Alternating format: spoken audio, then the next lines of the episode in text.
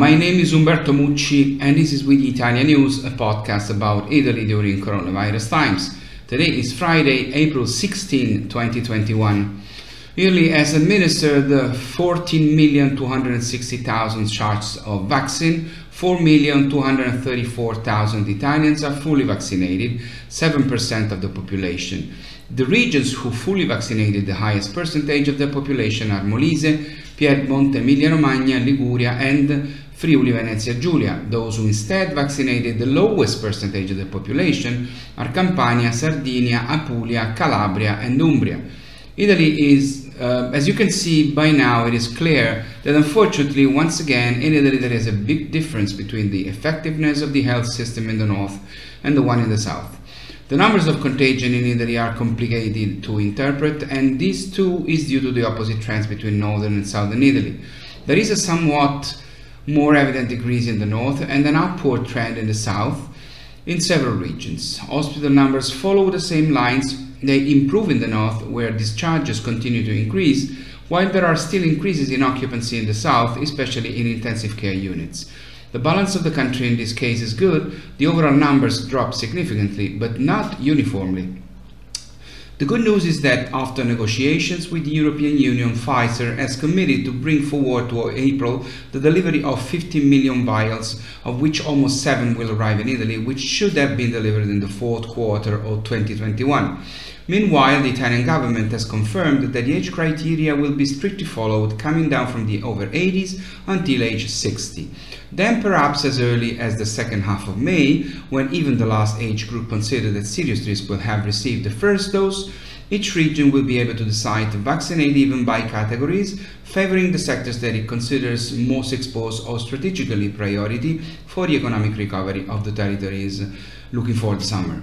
In the age group between 30 and 59 years, 25 million people, 39% of the vaccinable, population of the country, Regions will proceed differently from what has been done so far, but the goal is to vaccinate them all by the end of the summer and reach the 80% of the population vaccinated before the end of October.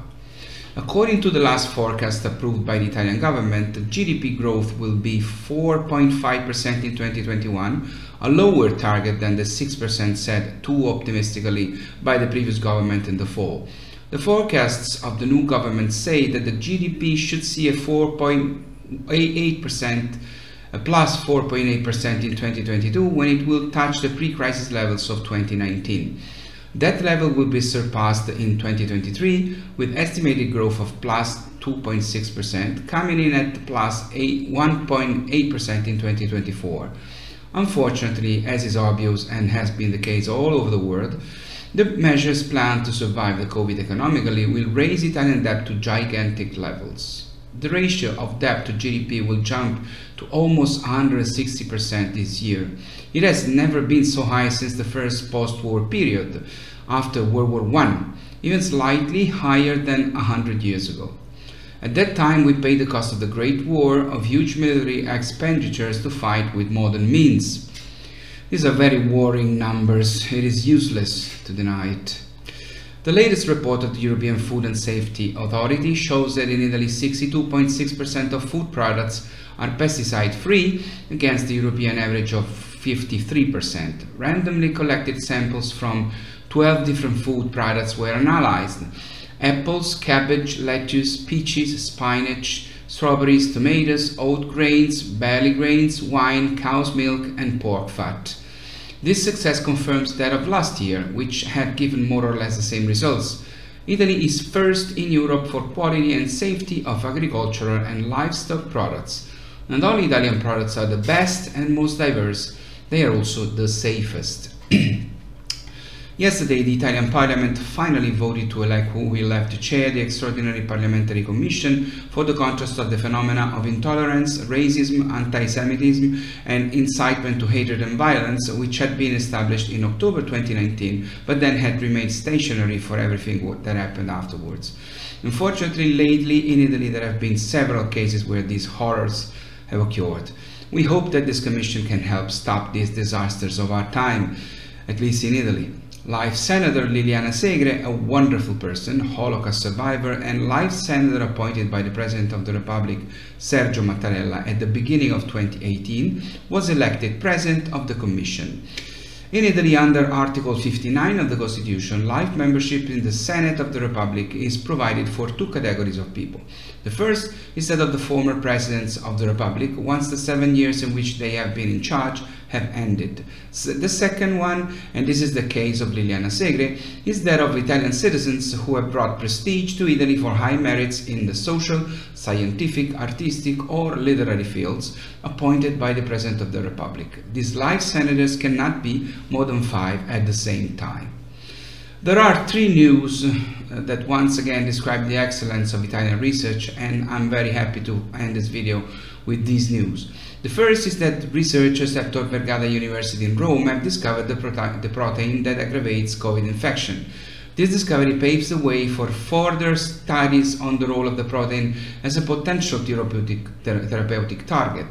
For the severe form of the disease in COVID-19 patients, currently few therapeutic options are available to control the altered response to the infection and mostly ineffective in reducing mortality rates. The second is that researchers at Rome, Rome's Bambino Gesù Children's Hospital, working with other European and US research centers, have discovered that the missing piece of the jigsaw explaining how tumor cells proliferate. The study, very important, uh, paves the way for new treatments of many tumors in adults and children, inhibiting the defense systems of the diseased cells until they self-destruct.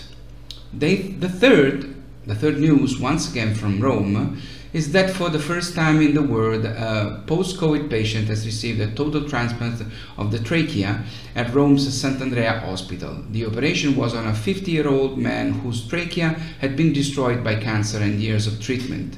It was a complete success, said the thoracic surgeon Cecilia Menna, who led the operation. The patient was able to speak, breathe and swallow on his own immediately afterwards. The trachea was replaced by a piece of the aorta kept open by a silicone cylinder.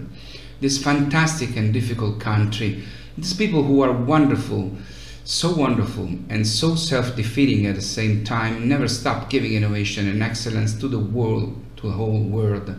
It gives me pleasure to tell about the good things that happen here in Italy, even if unfortunately there are also many not so good things. It's all for now, it's all for today. My name is Umberto Mucci, this was We the Italians News. Please stay safe and stay healthy. Have a wonderful weekend if possible. I'll see you next Monday. Ciao from Rome.